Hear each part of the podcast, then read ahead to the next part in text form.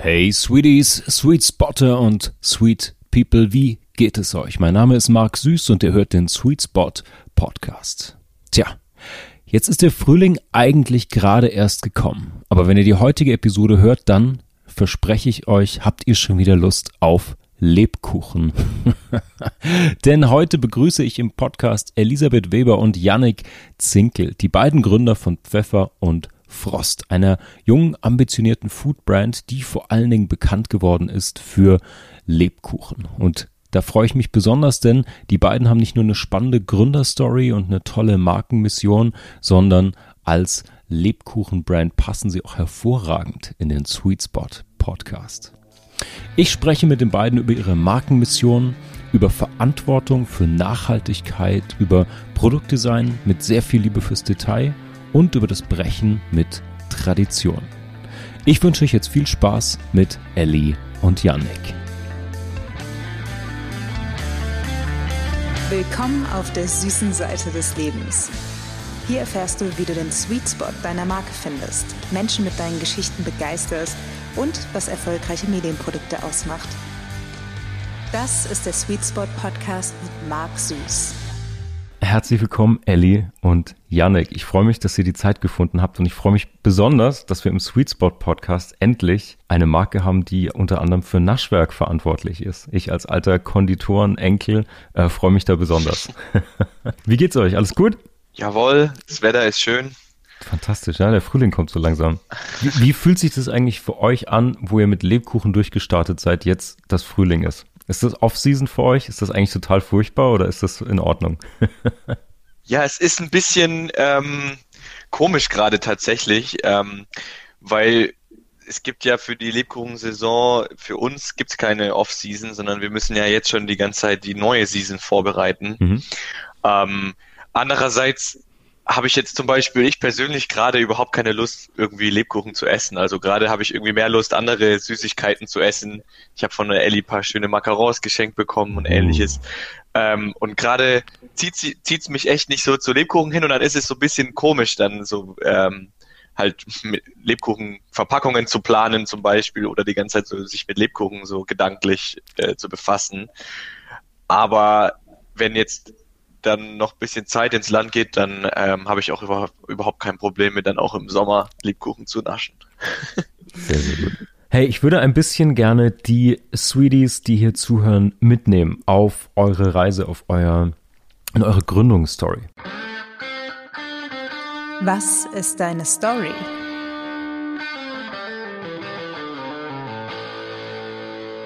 Ihr kommt ja beide nicht traditionell, wenn ich das richtig erinnere, aus der Foodbranche, sondern Ellie, ihr habt ein Designstudio, Elliot, und du, Yannick, kommst ja aus Software und Telekommunikation.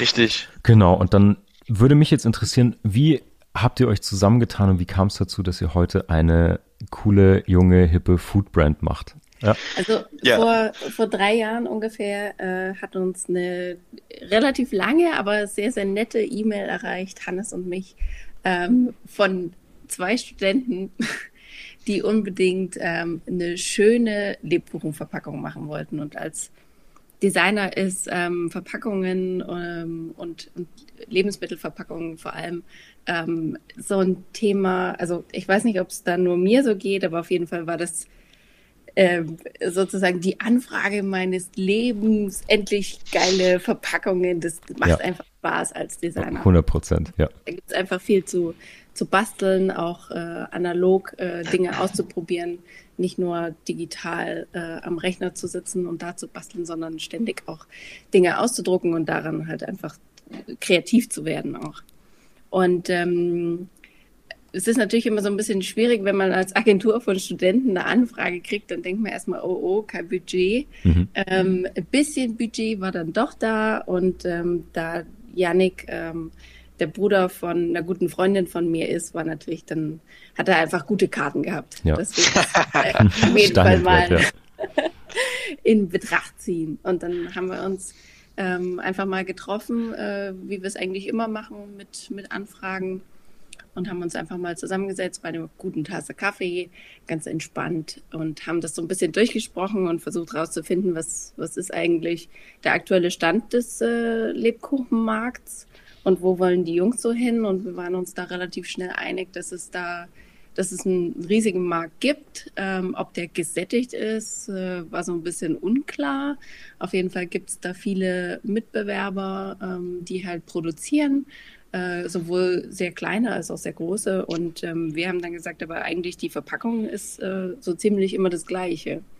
Dann lass uns doch da mal ansetzen und äh, zum einen schauen, wie können wir es moderner, irgendwie vielleicht auch unterhaltsamer machen und zum anderen, wie können wir es nachhaltiger gestalten, weil eigentlich haben alle diese Plastikfolien und haben diese entweder so große Papierschachteln oder ähm, Metalldosen und da ist ja. halt immer wieder die Burg ja. einfach drauf. Und das war so der Punkt, wo wir so ein bisschen angefangen haben, uns zu unterhalten und zu brainstormen und wo wir einfach gemerkt haben, wir sind auf einer Wellenlänge ähm, und ähm, die, die Jungs vertrauen uns da auch, ähm, unserer Expertise. Und so haben wir angefangen, vor drei Jahren. Genau. Cool, das war jetzt die Anfrageseite. Und wie kamst du, Janik, als äh, Student dazu, zu sagen, ich muss eine Lebkuchenbrand machen? Ja, ähm, da die Verbindung zu Lebkuchen kam eigentlich über einen äh, Schulfreund von mir, der der Sohn ähm, der Bäckerei, äh, also in der Bäckerei ist, also angehender Konditor und mhm. Bäckermeister, also eher Bäckermeister. Und da haben wir äh, die Verbindung zu diesem Produkt irgendwo ähm, bekommen. Und da haben wir halt gemerkt, dass die echt ziemlich, ziemlich gute Lebkuchen haben. Ähm, wo ich auch vorher eigentlich überhaupt keinen Bezug dazu hatte. Wir haben nur gemerkt, okay, die haben ein gutes Produkt, aber die stehen eigentlich nicht so für Lebkuchen. Also die sind in Nürnberg nicht bekannt als mhm. der Hersteller von richtig tollen Lebkuchen. Also war dann recht schnell klar, dass man da irgendwie eine neue Brand machen muss. Und wir haben uns dann einfach mal so theoretisch da reingefuchst, weil wir als sag ich mal, Softwareentwickler sind, sind auch irgendwo so Menschen, die, die haben auch Lust, irgendwie so ein Problem immer zu lösen auf eine möglichst kreative Art und Weise. Und da ist es dann halt so, okay, da gibt's ein tolles Produkt, aber diese Marke steht nicht für dieses tolle Produkt und irgendwie muss man doch ja. da was ändern und neue Vertriebswege und online und so. Und dann sind wir auch so Feuer und Flamme gleich dafür gewesen. Ähm, und ja, ehe man sich dann irgendwo versieht, hängt man halt immer tiefer drin, ne? Und dann gibt es ja, keinen Weg mehr zurück. So, so, ist das mit dem Grund und, und der Leidenschaft, ähm, ja. Ja, ja, das ist, äh, die kann einen immer ganz unverhofft packen irgendwo bei irgendwelchen Sachen, mit denen, für die man normalerweise eigentlich gar keinen Bezug dazu hat. Ich wollte sagen, das äh, finde ich das, das Spannende an eurem Case, dass du halt irgendwie, also dass ein Designstudio sozusagen und jemand, der aus der Softwareentwicklung kommt, dann eine Leidenschaft für diese äh, Leckereien hat. Natürlich muss man dazu sagen, für alle, die das, falls man es nicht weiß, Nürnberg ist natürlich der, der interstellare Hotspot für Lebkuchen, würde ich fast schon sagen. Ne? Also ähm, das ist, ist ja, es, die, ja der Ort sozusagen, der bekannt dafür ist. Und das finde ich nämlich auch interessant, weil ihr damit ja auch so ein bisschen diesen bestehenden und sehr traditionellen Markt gechallenged habt. Wenn ich das richtig verstanden habe, habt ihr dann als Kooperation erstmal für zwei Saisons zusammengearbeitet, sozusagen noch als Studio und ihr als, als Lebkuchenteam. Und dann habt ihr irgendwann ja. euch entschieden, auch gemeinsam zu gründen. Ähm, genau. Genau, und da habe ich jetzt für jeden von euch sozusagen eine Frage. Ähm, und ich würde gerne mit dir, Ellie, anfangen. Und mich würde interessieren, was dich überzeugt hat und was vielleicht auch, ob du eine, eine Art Business-Strategie dahinter hast. Ob du sagst, okay, das ist jetzt eine langfristige Kooperation, eine Art Asset, die ich noch aufbaue fürs Portfolio. Ähm, es würde mich auch interessieren, hast du als Privatperson oder habt ihr mit dem Elliot-Studio sozusagen das mitgegründet? Kannst du uns da ein bisschen die, die Geschäftsseite sozusagen erklären? Das würde mich interessieren. Also Elliot haben wir ursprünglich gegründet oder uns selbstständig gemacht, Hannes und ich, weil wir gemerkt haben, es fehlt der direkte Kontakt zum Kunden. Designentscheidungen, die getroffen wurden äh, für das Endergebnis äh, unserer Arbeit, die waren oft nicht einsehbar, weil ein Agenturchef oder ein äh, Projektmanager dazwischen saß und ähm, es äh, waren äh, bestimmt falsche, bestimmt auch richtige Entscheidungen dazwischen, aber es war einfach sehr, sehr schwer nachzuvollziehen. Und ähm, die Kunden, die Hannes und ich äh, in den Agenturen hatten, das war teilweise schon so ein bisschen, also manchmal waren es ein bisschen persönlichere, individuelle Projekte, also wirklich auch Leute, die, selbst wenn die wenn es nicht ihr Unternehmen, aber sie die Geschäftsführer sind und die so ein bisschen mit dem Herzen einfach dranhängen, dann ist es halt einfach total wichtig, als Designer auch ein Gefühl für die Person und, und die Richtung, in die sie das Unternehmen leiten möchte, zu bekommen. Und das war so der ausschlaggebende Punkt, überhaupt sich als Designer selbstständig zu machen. Und bei Pfeffer und Frost war es einfach relativ schnell klar, dass Yannick und Tillmann uns relativ freie Hand lassen. Also sowohl was, was Gestaltung als auch ja, so ein bisschen die strategische Ausrichtung mhm. ähm, angeht, was, was Verpackungsmaterialien angeht. Also wir haben nicht so, dass die gesagt haben, hier macht mal, ist uns wurscht, äh, sondern es war schon ein richtiger Austausch und es wurden auch, es werden auch heute noch viele Sachen ähm, diskutiert, gerade wenn es halt auch um, um Geld geht, ne? Ähm, da nachhaltige Verpackungen im Moment immer noch äh, ein Vielfaches kosten von dem, oder Materialien ein Vielfaches kosten von dem, was konventionelle Sachen ähm, wie Standardplastikfolie zum Beispiel ähm, kosten. Und es gibt jetzt, es ist so ein bisschen schwer zu sagen, jetzt irgendwie, das ist mein Plan jetzt fürs Leben. Also ich, muss sagen, Design macht halt einfach Spaß, weil man mit vielen Leuten zu tun hat. Und bei Pfeffer und Frost habe ich einfach wieder diesen direkten Zugang zu den, zu den Handwerkern, also zum, zum Bäckereibetrieb und ähm, jetzt auch zum, zum Imker, äh, von dem wir den Honig beziehen. Oder dieses Jahr werden wir die Haselnüsse auch noch lokal einkaufen. Und natürlich ist dieses ganze Food-Thema total meins. Ich finde es einfach klasse, das ganze Handwerk, Dinge wirklich selbst herzustellen. Das ist mit Sicherheit auch dieser Kontrast von ähm, als Designer viel am Rechner einfach zu sitzen mhm. und digital zu machen, zu Dinge von, von Hand zu machen und dann sind sie auch einfach fertig. Und man hat so ein, so ein fertiges Produkt und es gibt halt einfach wahnsinnig viel Befriedigung. Und wenn man dann mit Leuten zu tun hat, die das genauso empfinden und, und denen ihr ähm, Arbeit funktioniert und man als Designer das einfach nur noch mehr herausheben und unterstützen kann und sich austauschen kann, das ist einfach, also das ist so viel wert und gibt einfach so viel Motivation ja. beiden Seiten. Deswegen, ja. es gibt jetzt nicht den, den Riesenplan. Auf jeden Fall ähm, haben wir da Glück, dass, dass wir auch äh, einfach immer wieder neue Leute kennenlernen, mit denen wir dann verschiedene Sachen entwickeln. Mhm die sich nicht mehr nur auf Lebkuchen beziehen, aber es wird natürlich ein Kernpunkt bleiben und von daher ist es so, soll es jetzt so, ist mein Plan, dass es einfach parallel zueinander läuft, sowohl die Agenturarbeit als auch Pfeffer und Frost. Ja. Ich frage vielleicht deswegen so, hm, ich finde es total nachvollziehbar und ich habe immer wieder Unternehmerinnen oder Kreative hier in, in den Gesprächen und man kommt öfter an den Punkt, wo man sagt, okay, wann ist es eine Partnerschaft, wann ist man Design-Sparringspartner? Aber es gibt ja auch von großen Agenturgruppen bis kleine Designboutiquen, die immer mehr sagen, okay, wir haben eigentlich mit unseren Fragen, die wir anders stellen, mit unserer anderen Sozialisation als Kreativer, als Gestalter, auch einen anderen Blick in die Businesswelt. Und deswegen finde ich es total nachvollziehbar und total spannend auch, ähm, wo ihr dann gesagt habt, okay, dann gründen wir eben mit. Dann gehen wir da sozusagen ja. tief rein worum es eigentlich geht, ist schlicht und ergreifend, wenn sich irgendwo die richtigen Leute finden, dann macht was zusammen. Fertig. Mhm. mhm. Also wir haben zwei Jahre geübt. Wir haben ja zwei Jahre, sag ich mal, das nebenbei laufen lassen und haben jetzt nicht ein super hohes Risiko gehabt, mhm. aber es war halt einfach ein vernünftiges Ding, weil wir uns halt auch auf einer persönlichen Ebene irgendwo kennengelernt haben und geguckt haben, ob, ob das alles passt und ob das alles läuft und ob man harmoniert und ob man was, was auch umsetzen und was realisieren kann. Und Pfeffer und Forst ist immer mehr gewachsen, sag ich mal.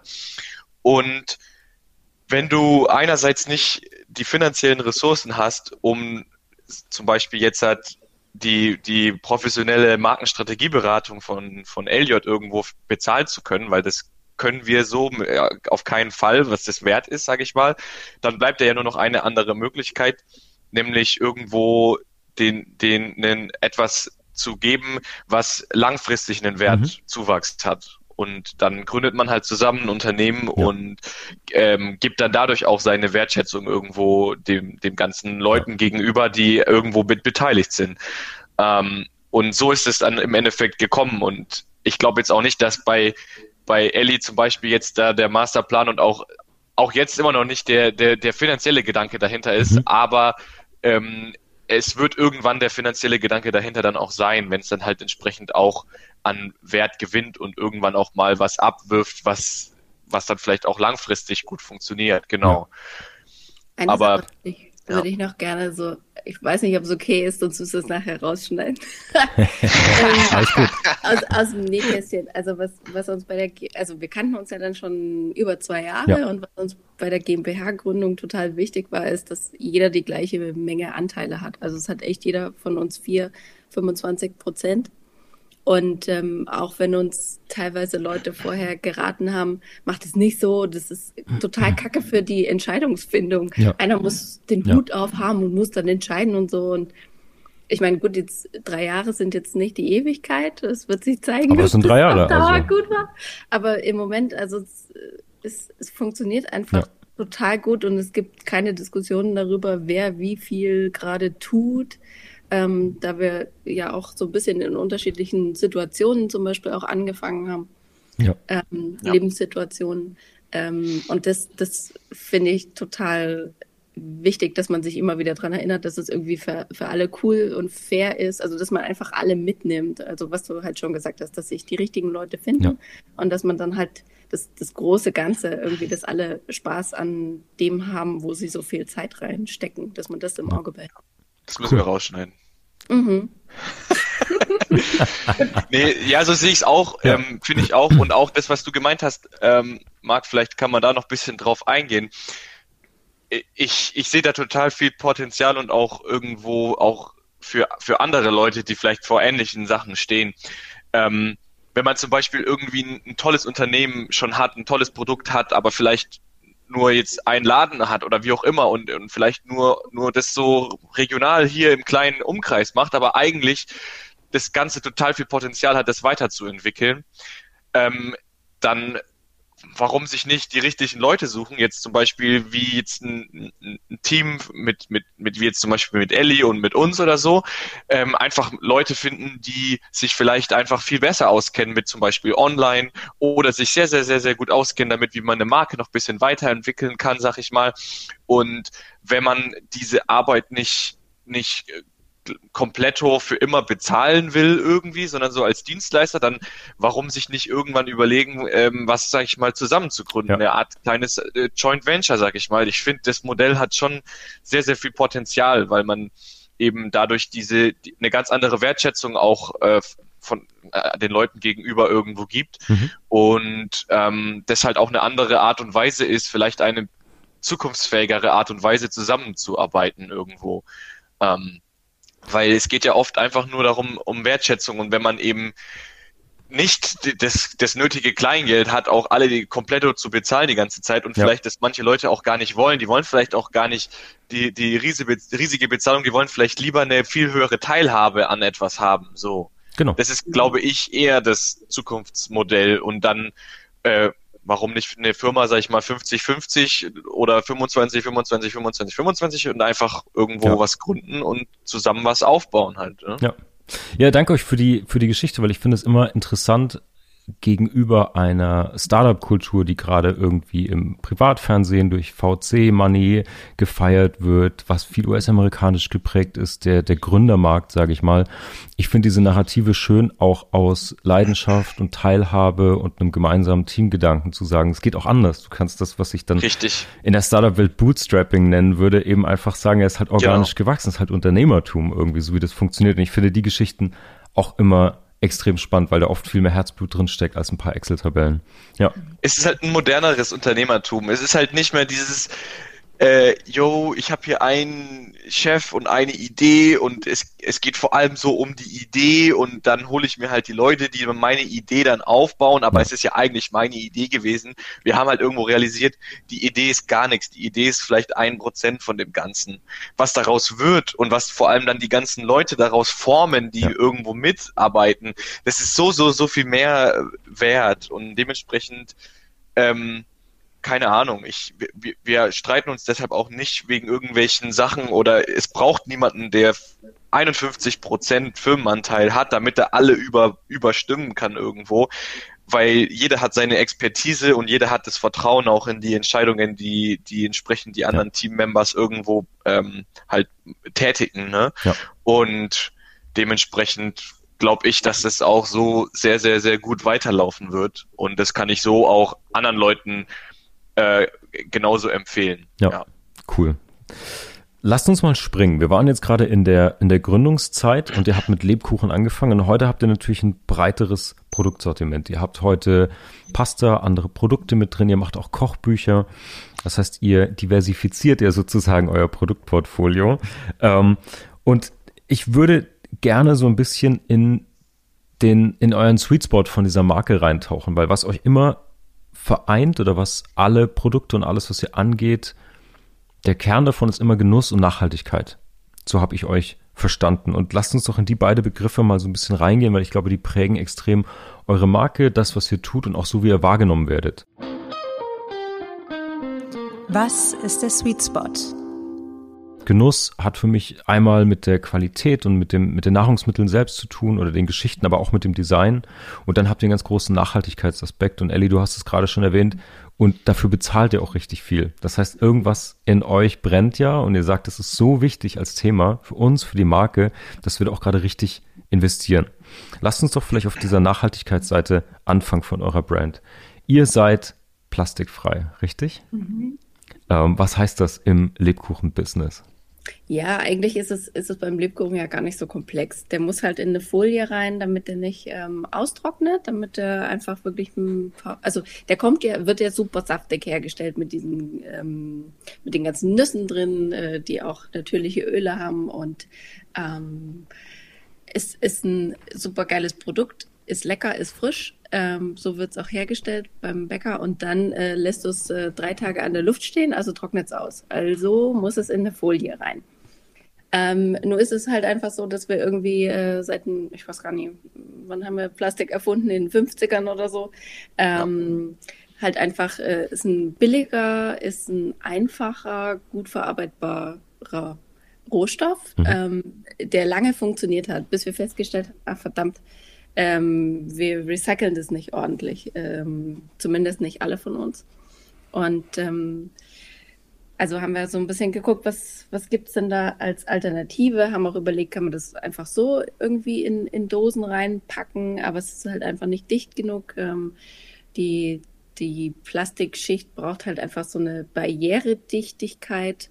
Ähm, und Gott sei Dank ähm, ist es ja nun nicht erst seit gestern so, dass Leute ähm, mehr auf Nachhaltigkeit gucken und, und Materialalternativen auch entwickeln. Und so hatten wir das Glück, dass wir echt vor drei Jahren schon ähm, eine Firma gefunden haben, die einfach eine biobasierte Alternative herstellt. Und die haben wir dann äh, für ungefähr das Zehnfache vom konventionellen Preis ja. eingekauft ähm, und haben die bis heute. Also es ist äh, aktuell so, unser Recycling-System ist halt nicht besonders flexibel. Auch nicht für, für Dinge, die gerade neu entwickelt werden, wie zum hm. Beispiel Biofolie. Die ist kompostierbar, aber es ist ähm, grundsätzlich nicht so ganz einfach, weil sie soll ja trotzdem, also wir können keine Folie nehmen, die irgendwie anfängt nach vier Wochen sich von selbst zu zersetzen, weil ja. die lebt einfach länger bei uns stehen. Ich brauche also was, was, was schon so ein paar Monate wenigstens ähm, einfach hält. Mhm. Und da ist halt so ein bisschen der Knackpunkt, weil wenn ich das jetzt in den Biomüll geben würde, äh, unser Biomüllsystem funktioniert so, dass nach sechs Wochen eigentlich alles mit ein bisschen Wärmezugabe sich zersetzen muss. Das ist bei unserer Folie noch nicht so.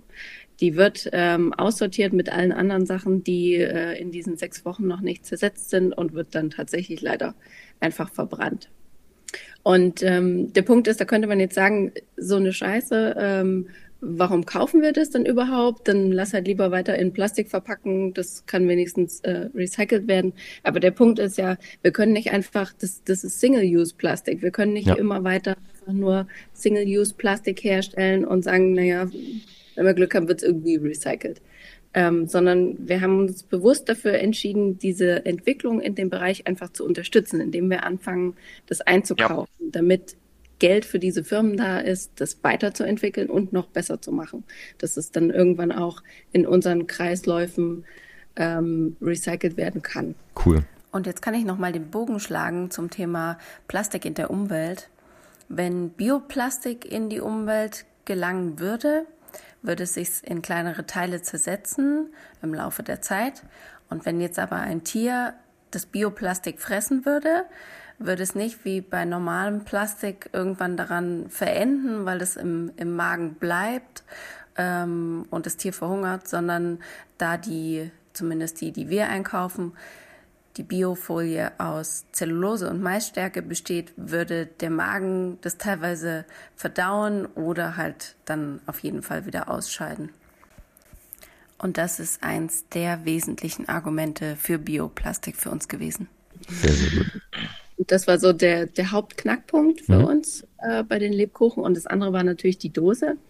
Und da ist, ähm, gibt es natürlich auch Dinge, die für eine Metalldose sprechen würden. Ähm, einfach weil die wirklich sehr lange dann hält und du kannst ja dann auch andere Sachen reintun. Aber das gleiche gilt eigentlich für eine Papierdose. Und die konnten wir halt einfach noch viel schöner gestalten. Da gab es für uns als Gestalter einfach noch mehr Möglichkeiten. Ja. Und ähm, vom Materialeinsatz, ähm, ist, du kannst ja da genauso recyceltes Papier einsetzen und und du kannst es wiederverwenden. Und du kannst das es wiederverwenden. Ja. Es Ganz wird nicht genau. nach Weihnachten einfach in die Schublade gesteckt, sondern und es findet einen neuen Wert. Und das ist ja, was Nachhaltigkeit angeht, nochmal so eins der wichtigen Punkte, dass man versucht, Dinge eine neue Funktion zu geben, dass sie nicht einfach nur produziert worden sind, um einmal etwas an den, an den Kunden zu bringen und frisch zu halten, sondern dass man nach Möglichkeit es weiterverwendet. Und das machen Leute auch. Die Dosen mhm. sind so schön, dass sie das ganze Jahr über genutzt werden können. Genau, das, das wollte ich, wollte ich nämlich gerade sagen, weil wir müssen jetzt den Zuhörern kurz ein Bild geben davon, was eure Brand, glaube ich, visuell nämlich auch auszeichnet. Richtig. Ähm, denn ihr habt ich weiß nicht, ob die pro Saison rauskommen, aber ihr habt immer wieder verschiedene Dosen und verschiedene Richtig, Packagings ja. und die sind eben so geil gestaltet, dass man die auch aufhebt und dass die ja wirklich gesammelt werden können. Auch also eines, mhm. eine die mir im, genau und eine, die mir im Kopf blieb, ist die Dose, wo man den Deckel praktisch drehen kann und abnehmen. Auf dem Deckel, auf dem Rand des Deckels sind sozusagen die Köpfe und unten drunter auf der Dose selbst sind die Körper und wenn man den Deckel dreht, dann kann man sozusagen, also das ist so ein kleiner Gamification Moment drin. Das genau. heißt, ich kann mit dieser Dose spielen, mich länger damit auseinandersetzen und ähm, ja, das macht Das gibt's tatsächlich bei jeder Dose cool. ähm, von uns. Also das ist so ein bisschen unser Motto geworden. Ähm, und das ist auch, funktioniert auch genauso, wie du das beschrieben hast. Also die Dosen werden ja jedes Jahr von äh, anderen internationalen Illustratorinnen und Illustratoren designt. Also cool. wir, wir haben da angefangen mit ähm, London, dann hatten wir eine Illustratorin aus Belgien, letztes Jahr ein Team aus Spanien. Ähm, und wer weiß, was dieses Jahr kommt. wir könnten eigentlich schon eine kleine Sneak Peek da irgendwie geben. Ähm, jedenfalls dieser, dieser, dieser Punkt mit dem Gamification ist sehr, sehr wichtig irgendwo. Also, dass man, dass man irgendwo da schon Spaß hat, das Produkt ja. irgendwo in der Hand zu halten. Ähm, auch wichtig für uns war, dass es nicht sehr super weihnachtlich ist, mhm. weil wir eben gemerkt haben, es macht ja keinen Sinn, dass du das dann irgendwie nur zwei Monate auf deinem Schreibtisch hast und danach passt es einfach optisch überhaupt nicht mehr. Ja. Also ist es einfach nur zeitlos schön designt und hat da einen hohen Designanspruch und ansonsten geben wir den Illustratorinnen und Illustratoren sehr viel Freiheiten. Das heißt, wir geben nur ein Thema vor und dann machen die ja. einfach, ähm, was ihnen so an kreativ kreativen Gedanken in den, in den Kopf kommen. Genau. Und so kann man eigentlich unsere Dose beschreiben. Ja. Genau. Und das würde mich interessieren aus der Design- und Zielgruppenperspektive, weil ihr habt das jetzt ja schon so schön gepitcht. Wenn ich jetzt an Lebkuchen aus Nürnberg denke, denke ich an diese äh, Metalldosen vielleicht und da geht's zu wie visuell so ein bisschen äh, mittelalterlich. Also es ist immer Schneelandschaften ja. und Burgen und Weihnachtsmarkt, Romantik und so. Und äh, jetzt knallt ihr da raus mit bunten, verspielten, modernen, cool designten Dosen. Ähm, einmal vielleicht, mich würde der Gedanke für diese Designstrategie erinnern und wie das angenommen wurde. War das erstmal ein, ein Aufschrei, weil ihr mit der Tradition gebrochen habt, oder war es so ein, ach, Jesus, endlich äh, Lebkuchen, die geil aussehen? Eher zweiteres, würde ich sagen. Ja. Ähm, also uns wurde total oft gesagt, äh, was soll das? So von den Leuten, die im Business sind, sage ich mal, mhm. im Lebkuchen-Business. Mhm. Ähm, Und dann haben wir jetzt tatsächlich so eine Art Trend ausgelöst und plötzlich gibt's einige Kartondosen und einige ja. illustrierte Dosen auch. Mhm. Und plötzlich so letztes Jahr was ganz äh, akut, dass plötzlich überall diese no Nachahmungsdosen aus dem Boden geschossen kommen. Ja. Natürlich haben die alle nicht den hohen Anspruch und die haben auch meistens nicht die, die, die Zeit, sich wirklich so tief mit der Thematik auseinanderzusetzen, wie das jetzt wir machen. Aber man kann definitiv sagen, dass wir so einen Trend ausgelöst haben, ja. ähm, was auch okay für uns ist, wenn es vor allem der Nachhaltigkeitstrend mhm. ist. Also ja. ja. Aber die meisten, also es trauen sich eigentlich, es traut sich keiner ran, de, die Weihnachtsmethodik komplett liegen zu lassen. Also die illustrieren was, aber sind dann halt mehr Weihnachtslandschaften trotzdem. Die Schneeflocke muss mit rein. Ja. Die Schneeflocke ist essentiell wichtig für ja. die, Deut ja, für die Nürnberger Lebkuchenhersteller. Ja. es ist halt äh, ein Weihnachtsprodukt und viele naja, äh, vielleicht ist auch so ein bisschen der Punkt, dass wir halt ein Startup sind. Wir können halt von Null anfangen und einfach mal was ganz anderes mhm. probieren. Und so als etablierter äh, Lebkuchenfabrikant, da ist es natürlich total risky, irgendwie was komplett anderes zu machen, was nicht ja. äh, einfach nur als Weihnachtsprodukt. Ich denke, die sind auch betriebsblind irgendwann. Ist ja ganz normal, dass man halt dann das vor allem macht und immer nur kleine Änderungen, sag ich mal, macht. Und nee, keiner geht jetzt hin und macht einfach mal so, bam, einfach mal was ganz anderes. Ja. Weil es ist ja, risky.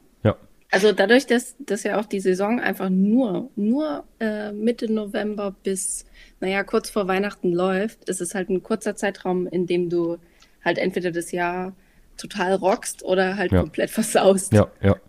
Mhm. Kannst du, Ellie, uns erzählen, wann ihr die Designentscheidung getroffen habt oder wie es dazu kam? Weil ich finde es immer, jetzt wo ihr damit erfolgreich seid und jetzt wo ich das Design sehe und es einfach mega aussieht, ist es irgendwie so ein No-Brainer. Klar, das sieht mega aus, klar kommt das gut an. Aber ich finde für alle, die jetzt zuhören, die selber irgendwie in der Gründung stecken oder sich mit Design auseinandersetzen, die Entscheidung zu treffen am Anfang, das ist ja der spannende Punkt. Zu sagen, hey, ich habe ein saisonales Produkt, das steht für Wintern, das, das steht für Tradition und jetzt, jetzt kippe ich's. Jetzt sage ich, ich gehe irgendwie in eine modernere Richtung. Ähm, kannst du dich erinnern, wie dieser Prozess kam oder ob ihr da mal, gab es da so einen entscheidenden Moment, wo wir gesagt haben, jetzt andere Richtung? Ich glaube, es kam einfach aus dem Gedanken heraus, dass wir wollen, dass diese Dose wiederverwendet wird. Mhm. Und mhm. wenn die halt super weihnachtlich ausschaut, macht es für mich halt einfach wenig Sinn. Ich meine, es ist, die sind auch äh, ästhetisch, aber die sind halt einfach so, so unglaublich weihnachtslastig. Und ich stelle mir doch nicht das ganze Jahr Weihnachten ja. hin. Und ähm, ich denke, das kam aus dem Moment heraus, wo wir gesagt haben, wir wollen nicht mit Plastik arbeiten. Ja. Und wenn wir eine Dose machen, dann soll die wiederverwendbar sein. Also muss die das ganze Jahr funktionieren. Klar, es ist gut, wenn wir hier und da, das ist jetzt auch bei jeder Dose so einen kleinen Lebkuchen oder mal eine Weihnachtsmütze und so mit äh, Verstecken sozusagen, wie in so einem Wimmelbild. Aber der Grundgedanke war auf jeden Fall, die Leute, wir, wir müssen den Leuten eine Verpackung geben, die sie unbedingt weiter verschenken oder wiederverwenden wollen. Ja. Und dafür, dafür muss sie irgendwie Spaß machen und, und einfach lustig aussehen. Ja. Also ich kann dir sagen, dass es äh, im Nachhinein betrachtet sehr visionärisch äh, war von, von Ellie und Hannes.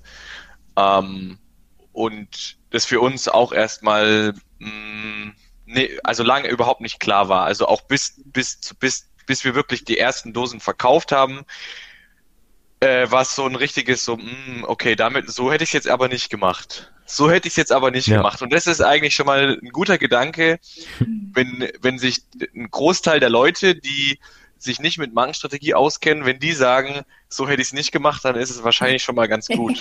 zumindest, zumindest wird es irgendwie polarisieren. Entweder floppt es total ja. oder es wird ein Erfolg. Ja, genau. Und, ähm, also ich kann dir so sagen, so wir haben genauso, wir haben gedacht, ja, irgendwie können ja irgendwelche äh, Design-Studentinnen oder Studenten einfach irgendwie so ein bisschen eine modernere Weihnachtslandschaft machen und haben dann andere Sachen geguckt, so ein bisschen retro einfach, so wie alte Lebkuchendosen. Mhm. Und Ellie hat dann halt gesagt, nö, wir machen was ganz anderes. Wir machen jetzt eine Büroszene auf unsere erste Dose drauf mit einem mit einem Wasserspender und äh, und und und Menschen, die an einem Tisch sitzen und Bücher und ähnliche Sachen. Also ja. solche Dinge, wo wo keiner sagen würde, hey Lebkuchendose und dann irgendwie eine Büroszene. Wie macht das denn Sinn? Ja. Ähm, und bis zuletzt äh, haben das halt ja ganz ganz viele gedacht und die denken, jeder denkt es so lange bis man halt merkt, dass man die Dosen überall kaufen kann und sie irgendwie beliebt sind und irgendwo gut ankommen und dann machen es alle nach. Ja. so. Und heute habt ihr, habt ihr ja mir auch erzählt im Vorgespräch, heute habt ihr echt so ein bisschen Love-Brand-Status. Also Leute schreiben euch, ihr kriegt ganz persönliches Feedback, was glaube ich auch extrem wichtig ist oder extrem schön ist, so ein, so ein Feedback, so eine ja. Wertschätzung auch zu bekommen, ja.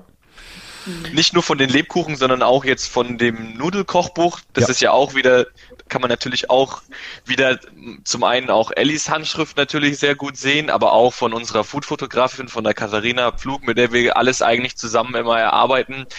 Ähm, da merkt man halt auch diese, diese Handschrift wieder, dass irgendwie es einfach sehr, sehr, sehr hochwertig alles gemacht ist, irgendwie straight to the point, würde ich einfach sagen, dass einfach nicht, nicht so viel Schnickschnack, sondern einfach der Fokus auf Genuss, auf Leidenschaft, auf Nachhaltigkeit. Ähm, und es zieht sich dann bei diesem Kochbuch eben genauso weiter, ähm, meiner Meinung nach. Also auch alle Kochbücher sind in Seidenpapier noch eingeschlagen mhm. und das ist einfach sehr, sehr viel Liebe fürs Detail damit drinnen. Und das respektieren und, und wertschätzen die Leute dann auch, die das kaufen und dann super oft ähm, kriegt man halt dann einfach Feedback und Leute sagen einen, einen einfach, hey, das ist mega gut angekommen als Geschenk und mal, die, der oder die Beschenkte hat sich super darüber gefreut und das ist einfach in meiner Küche ja. jetzt das, das neue Ding, was dort einfach steht und, und, und einfach perfekt reinpasst und ähm, das merkt man schon sehr stark. Also ja. ich glaube nicht, dass das so viele andere Marken auch so stark erfüllen können, dass die Leute Feedback, ungefragtes Feedback geben. Und zwar nicht negativ, ja. sondern positiv. Ja. Und selbst wenn mal was schief läuft, dann sind sie super verständnisvoll alle irgendwie und sagen, ach naja, ist ja nicht eure Schuld und weiß ich nicht, irgendwie der Paketlieferdienst hat es einfach nicht geschafft, das Buch zu liefern. Ach, ist ja nicht so schlimm, ich bezahle das trotzdem so ungefähr, ja, weil ja, ihr ja. seid einfach cool. Oder denke ich Mega. so, wow, okay, ähm, Gänsehaut. Fantastisch. Ey, du hast gerade schon ein bisschen in eure ähm, anderen Produkte so ein bisschen ähm, ausgeholt. Ähm, was habt ihr denn heute alles und wie entscheidet ihr denn, welche anderen Produkte ihr in euer Sortiment, in euer Portfolio aufnehmt? Elli. Wir haben heute äh, die Lebkuchendose und die Lebkuchen in Banderole, weil wir mhm. letztes Jahr gemerkt haben, ähm, ist natürlich doof, wenn wir die immer in Dose anbieten. Jetzt will ich vielleicht eine zweite Packung haben, dann habe ich wieder noch eine Dose. Das ist auch nicht so der nachhaltigste Gedanke, dass ich dann irgendwie mit zehn Dosen ja. zu Hause sitze. Also haben wir sie einfach ähm, mit so einer ganz einfachen, ähm, wunderschönen Altpapierbanderole eingepackt. Und dann ist ähm, letzten äh, Winter war es natürlich so, dass alle ihre alle im Homeoffice saßen und ihre Weihnachtsfeiern nicht machen konnten, was super schade war. Und viele ähm, haben dann sich einfach für eine digitale Weihnachtsfeier entschieden. Und da haben wir schöne, leckere Pakete gepackt mit ähm, Glühwein, ähm, den ich schon kannte, ähm, vom Dresdner Stritzelmarkt. Ähm, da gibt es eine ganz tolle Firma, die einfach leckeren, äh, teilweise lokalen äh, Glühwein herstellt und Punsch. Das haben wir dann einfach dazugepackt. Also es ist uns schon immer wichtig, wenn wir dann Produkte, also die wir jetzt sozusagen nicht unter unserer Marke verkaufen, sondern einfach auch nur dazu nehmen, dass die an sich schon, ähm, ich sage jetzt mal so nachhaltig wie möglich sind. Also das ja. für uns auch, wir, wir kosten auf jeden Fall alles. Also das Grund, die, die Basis ist immer, dass es lecker ist und dann ähm, gucken wir uns einfach an, wie es hergestellt wird und wer es macht und versuchen wirklich die Leute auch ein Stück weit kennenzulernen, wenn, wenn es möglich ist, ja. auch hinzufahren ja. und uns anschauen, wie es funktioniert. Ähm, dann gibt es jetzt noch einen Cold Brew Coffee aus Berlin, haben wir uns noch dazu genommen. Ähm, wir haben jetzt auch ein super Müsli demnächst. Ähm, von Hey Ho, die einfach eine, eine ganz tolle kleine Manufaktur sind, wo ähm, wirklich Leute auch arbeiten, die vielleicht auf dem ersten Arbeitsmarkt wenig Chancen haben und es wird alles von Hand hergestellt und das, das, da gibt's, kriegst du halt einfach wieder tolle Bilder von denen und du siehst einfach, die Leute ja. sind happy und ja. ähm, es macht denen Spaß und ähm, da, da sitzen nicht irgendwie traurige Menschen an der Maschine und drücken drei Knöpfe. Es ist einfach, es, es gibt so viel und es macht einfach Spaß. Ja. Und dann kam äh, letzten April so ungefähr ähm, die Kathi dann auf uns zu und hat gemeint, hey, ich habe äh, mit Manu wieder gekocht und wir haben äh, alle Nudelrezepte, die wir lieben, aufgeschrieben und ich habe fotografiert und ähm, Jetzt ist es ja aktuell so ein bisschen schwierig für die Gastro. Manu ist ja Koch und ähm, Kati als Foodfotografin primär für Gastronomie. Ähm, das war natürlich eine absolut mistige Situation. Und sie hat dann gemeint, können wir da nicht irgendwie was, was Kleines draus machen, dass ich irgendwie so ein bisschen was ausgleichen kann. Und dann haben wir gesagt, um Gottes Willen, Katharina, du hast ja wieder den Wahnsinn veranstaltet und unglaublich tollen Content einfach mhm. gerade erarbeitet. Äh, super einfache, leckere Rezepte, dann manchmal was, was richtig Tolles einfach draus. Und ähm, haben uns dann mit der Druckerei unseres Vertrauens zusammengesetzt und einfach ein ganz dem, dem Thema entsprechendes, äh, simples, kleines Kochbuch hergestellt ähm, und gedruckt in Erlangen und äh, so sind wir zu unserem ersten Kochbuch gekommen. Also es ist schon auch immer so ein bisschen einfach inspiriert von den Leuten, was ich vorhin schon meinte, die selber Leidenschaft für das hegen, was sie tun und uns dann einfach davon erzählen. Ja. Ja. Genau.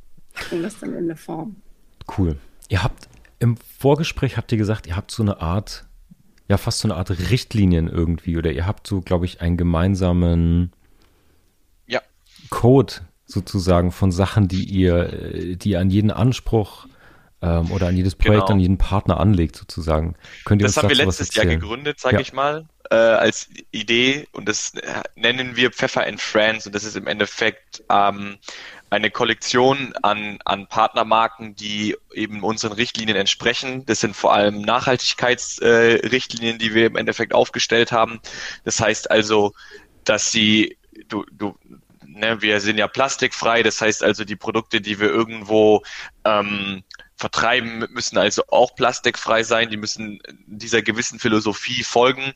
Ähm, es können aber auch genauso Produkte sein, die auf einem sehr, sehr, sehr guten Weg sind, sage ich jetzt mal. Also die wir vielleicht, ähm, wo wir uns vielleicht auch vorstellen könnten, dann mit diesen Marken in Zukunft auch ähm, was eigenes, sage ich mal, zu entwickeln. Also wo man dann wieder in diese partnerschaftlichen Zusammenarbeit ähm, wieder was komplett Neues erschafft. Und auf diesem Weg dahin begleiten wir dann diese Unternehmen natürlich dann auch und geben denen auch irgendwo Feedback und Inspiration, äh, wenn wir irgendetwas, äh, wenn, die, wenn dir irgendetwas uns auffällt, was man irgendwie noch cooler machen könnte. Ja. Also das heißt, wir die, die Richtlinien, die wir an uns selber stellen, ähm, in ein bisschen abgeschwächter Form stellen wir eben an diese Unternehmen, die mit uns zusammenarbeiten. Ja. Das, das nennen wir dann eben Pfeffer and Friends, machen Siegel drauf, dass wir es irgendwo geprüft haben und gut ja. finden, für gut empfunden haben. Ähm, und nehmen das dann eben auch mit in unseren Store auf. Genau. Ja. Packen da Bundles zusammen. Ich finde es inspirierend, mit was von der Selbstverständlichkeit ihr oder auch viele andere junge Marken sich so solche Richtlinien auferlegen weil er einfach so ein Wertekosmos teilt und einfach sagt, das ist so eine Art freiwillige Selbstkontrolle. Wir machen so ein Siegel und wir sind da auch total streng und selbst eigentlich diese Qualitätsstandards setzt. Ich glaube, das ist eine tolle Inspiration für alle, die gründen und darüber nachdenken, was macht denn unsere Marke auch weil das ist auf der einen Seite natürlich eine Limitation, auf der anderen Seite schafft es natürlich ganz viel Identifikation, weil wir dann sagen, wir wissen, woran wir arbeiten, woran wir glauben und dann, ja. Ja, ja.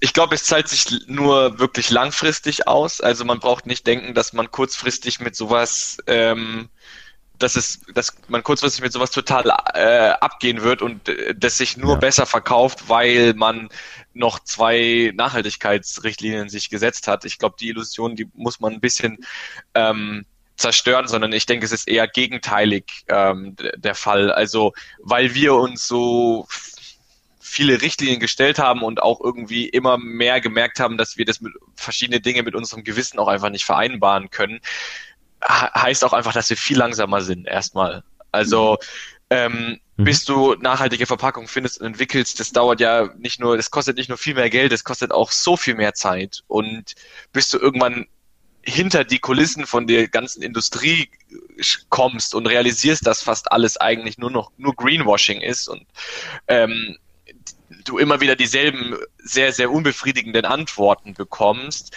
ähm, das kostet einfach viel mehr Zeit. Und ja. das zahlen die Kunden im ersten Moment nicht alles. Es wäre alles ja. unbezahlbar, das alles irgendwo, sag ich mal, dir auch mit den, mit, mit im ersten Jahr, sag ich mal, auszahlen zu lassen wieder.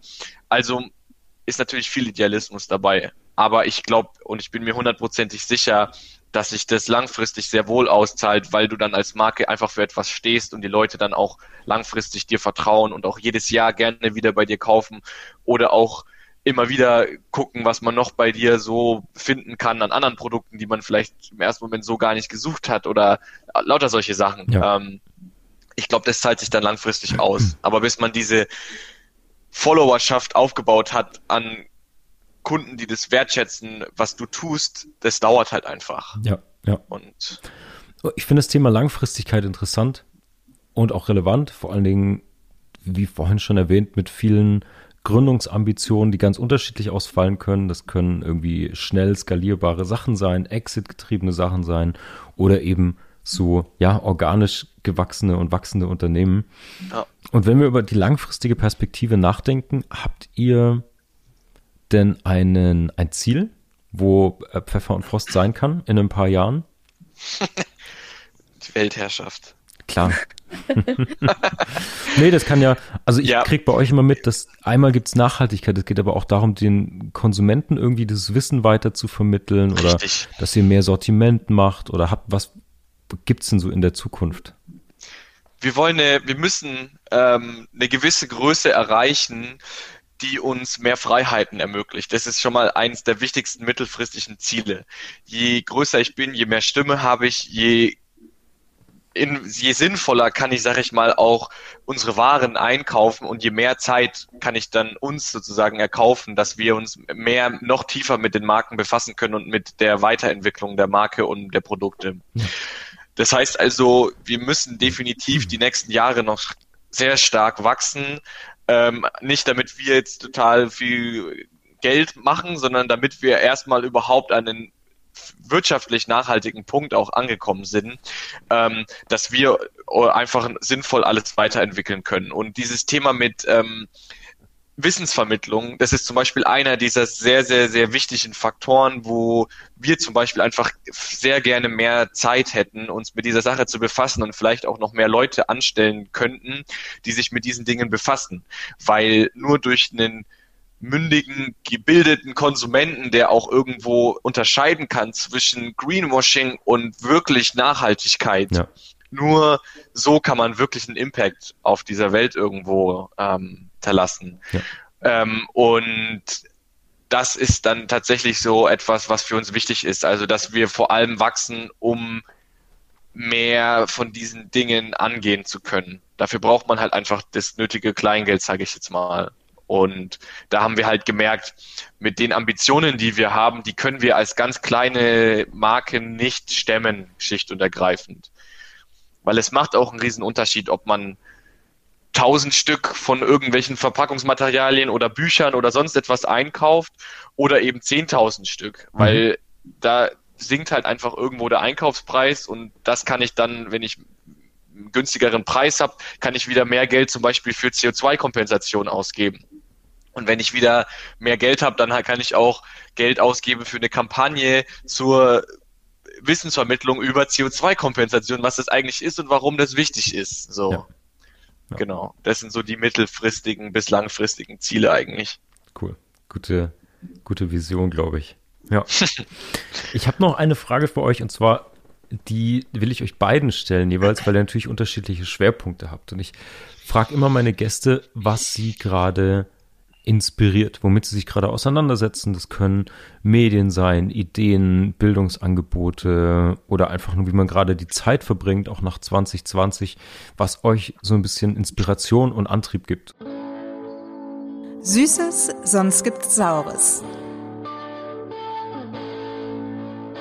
Ellie, du als Designerin und äh, Markenverantwortliche hast wahrscheinlich eine andere Antwort als Yannick. Deswegen würde mich von euch beiden interessieren, was euch gerade umtreibt und inspiriert. Ellie so fängt viel. an. So viel. so viel, das ist gut. Ach, ich, ja, ich glaube, das Problem kennt jeder. Je mehr man sich mit einem Thema beschäftigt, desto mehr merkt man, man weiß äh, wenig. Ja.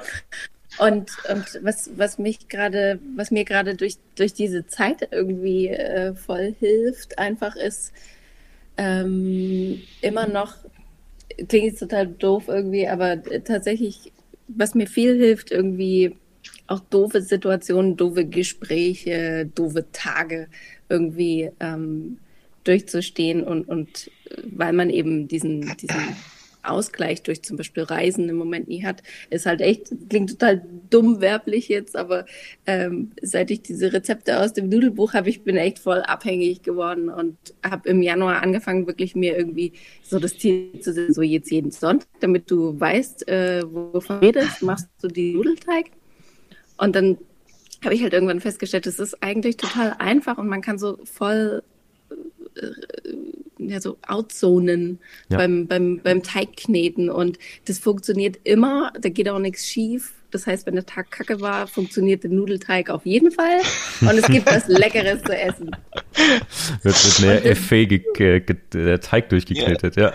ja. ja. Und das ist, das ist einfach so, sie, sie schreibt da immer so Seelenschmeichler und es ist halt einfach so voll das richtige Wort und es ist so das, was mich im Moment runterbringt wieder und, und mir so ein bisschen die, ja, die Leichtigkeit zurückbringt, mich, mich mit all diesen Themen zu beschäftigen. Also sowohl mit, wie soll es weitergehen, was machen wir als nächstes, ja. äh, was läuft gerade alles parallel, wie können wir es noch besser machen ähm, und mich auch noch mit 150.000 Leuten darüber zu unterhalten. Und das sind so die Momente, die mir dann ähm, nicht unbedingt Inspiration, aber so, so überhaupt Kraft zurückgeben, das, das alles weiterzumachen. Und ja, das andere sind natürlich die E-Mails, die reinkommen. Die sind einfach so, so toll. Also, weil da gehört schon ein. Schreibt der Ellie mehr E-Mails. Schreibt mir mehr E-Mails, Leute. Jeden Tag eine. E-Mail-Adresse in den Show Notes, ja. ja. Es ist einfach so, so toll, dass man, also man macht halt immer so seine Sachen da und man beschäftigt sich damit und dann schmeißt man das zum Beispiel bei, bei Instagram rein, was man gerade wieder äh, mitbekommen, gelernt, rausgefunden hat. Ähm, und dann gibt's halt einfach Leute, die dir dann auch darauf antworten oder halt echt so eine total nette E-Mail schreiben ja. und sagen, ist so klasse, dass du das gemacht hast, dass ihr das aufgeschrieben habt, dass ihr das teilt und das gibt mir so viel, dass es den anderen so viel gibt. Das ist cool. total schön. Schön. Und dich, Janik? Ja, es sind auch tatsächlich auch schon oft äh, ähnliche Sachen. Ich finde es ähm, oft sehr, sehr inspirierend oder auch bringt mich auch irgendwo weiter, wenn ich, wenn ich irgendwo dann äh, auch irgendwo von extern irgendwo mitbekomme, was, was wir schon oft für eine Reichweite haben. Also wenn dann zum Beispiel jetzt irgendwo letztens hat irgendeine Freundin von meiner Freundin ihr geschrieben und gesagt, hey, ich habe gerade rausgefunden, dein Freund ist ja da der von Pfeffer und Frost und ich habe ja diese Dose von Siemens zu Weihnachten bekommen und das waren die besten Lebkuchen und das ist ja so cool und freut mich yes. total und so. Und wenn man dann so merkt, okay, man ist nicht nur, es sind nicht nur so die fünf Leute so um einen herum, die einen abfeiern, so ungefähr, sondern mhm. es, es, geht schon ein bisschen größer mittlerweile. Ja. Ja. Ähm, das ist sehr, sehr inspirierend und cool.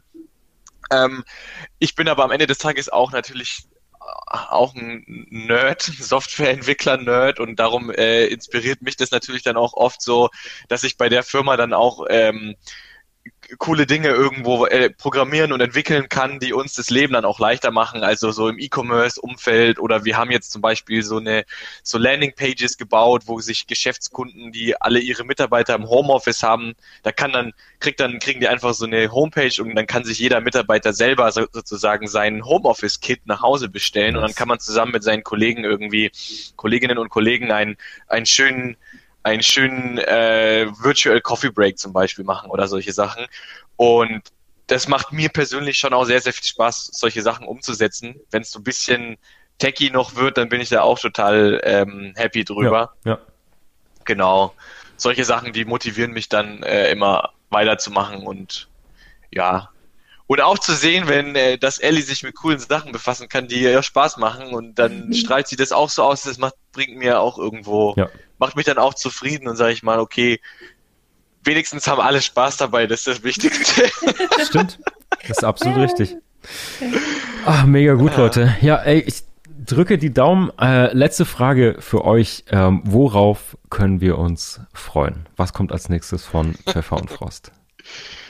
Vegane Lebkuchen. Oh, ja. Vegane Lebkuchen. Ja. Nice. Richtig. Ist, ist safe.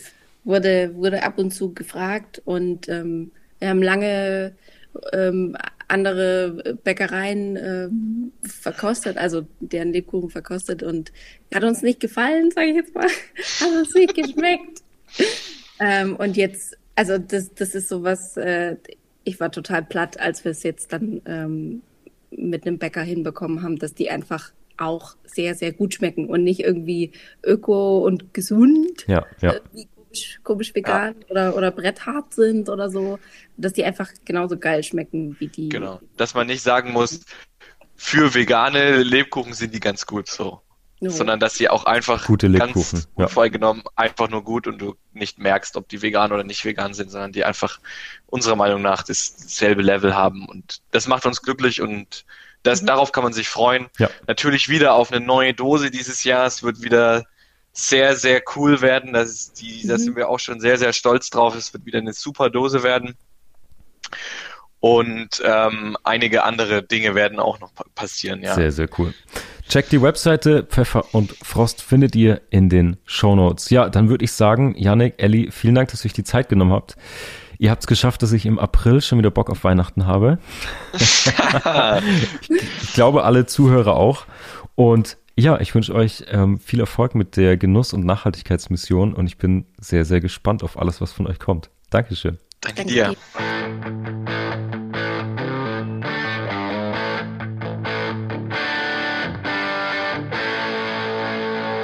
Hey, sweet people, das war das Gespräch mit Elisabeth und Yannick von Pfeffer und Frost. Mich hat ihre Geschichte begeistert. Die Liebe fürs Design und dass sie ihr Packaging als Plattform nutzen für Kollaborationen mit anderen Kreativen, mit Illustratorinnen und anderen Designern.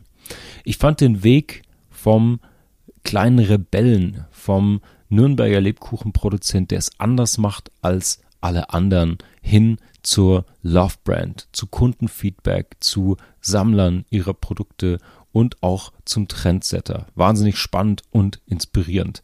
Genau wie ihre Mission.